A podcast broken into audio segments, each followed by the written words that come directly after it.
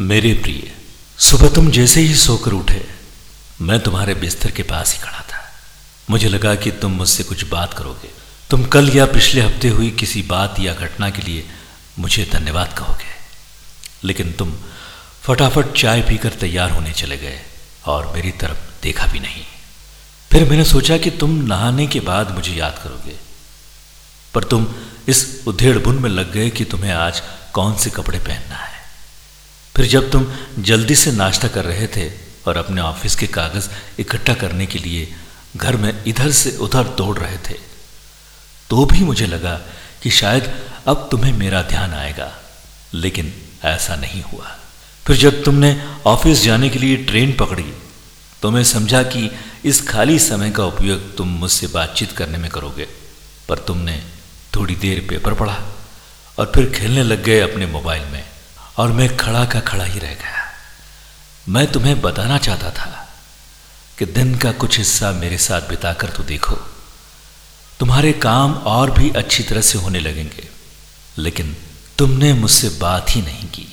एक मौका ऐसा भी आया जब तुम बिल्कुल खाली थे और कुर्सी पर पूरे पंद्रह मिनट यूँ ही बैठे रहे, लेकिन तब भी तुम्हें मेरा ध्यान नहीं आया।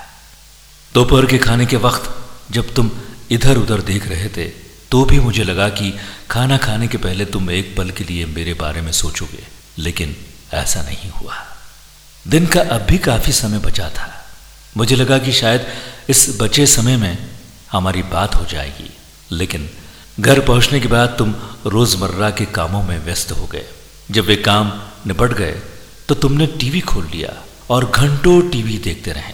देर रात तक कर तुम बिस्तर पर आ लौटे तुमने अपनी पत्नी, बच्चों को शुभ रात्रि कहा और चुपचाप चादर ओढ़कर सो गए।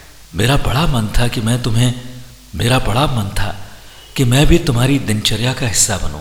मेरा बड़ा मन था कि मैं भी तुम्हारी दिनचर्या का हिस्सा बनूं। तुम्हारे साथ कुछ वक्त बिताऊं, तुम्हारी कुछ सुनूं, तुम्हें कुछ सुनाऊं, कुछ मार्गदर्शन करूँ तुम्हारा ताकि तुम्हें समझ आए कि तुम किस लिए इस धरती पर आए हो और किन कामों में उलझ गए हो। लेकिन तुम्हें समय ही नहीं मिला और मैं मन मार कर ही रह गया। मैं तुमसे बहुत प्रेम करता हूँ। हर रोज मैं इस बात का इंतज़ार करता हूँ कि तुम मेरा ध्यान करोगे और अपनी छोटी छोटी खुशियों के लिए मेरा धन्यवाद करोगे। पर तुम तभी आते हो मेरे पास जब तुम्हें कुछ चाहिए होता है। तुम जल्दी में आते हो और अपनी मांगे मेरे आगे रख के चले जाते हो। और मज़े की बात तो यह है कि इस पूरी प्रक्रिया में तुम मेरी तरफ़ देखते भी नहीं। ध्यान तुम्हारा उस समय भी लोगों की तरफ़ ही लगा रहता है और मैं इंतज़ार करता ही रह जाता हूँ। खैर, कोई बात नहीं। हो सकता है कल तुम्हें मेरी याद आ जाए। ऐसा मुझे विश्वास है और मुझे तुम में आस्था है। आखिरकार मेरा दूसरा नाम आस्था और विश्वास ही तो है। तुम्हारा ईश्वर, तुम्हारा भगवान, तुम्हारा खुदा।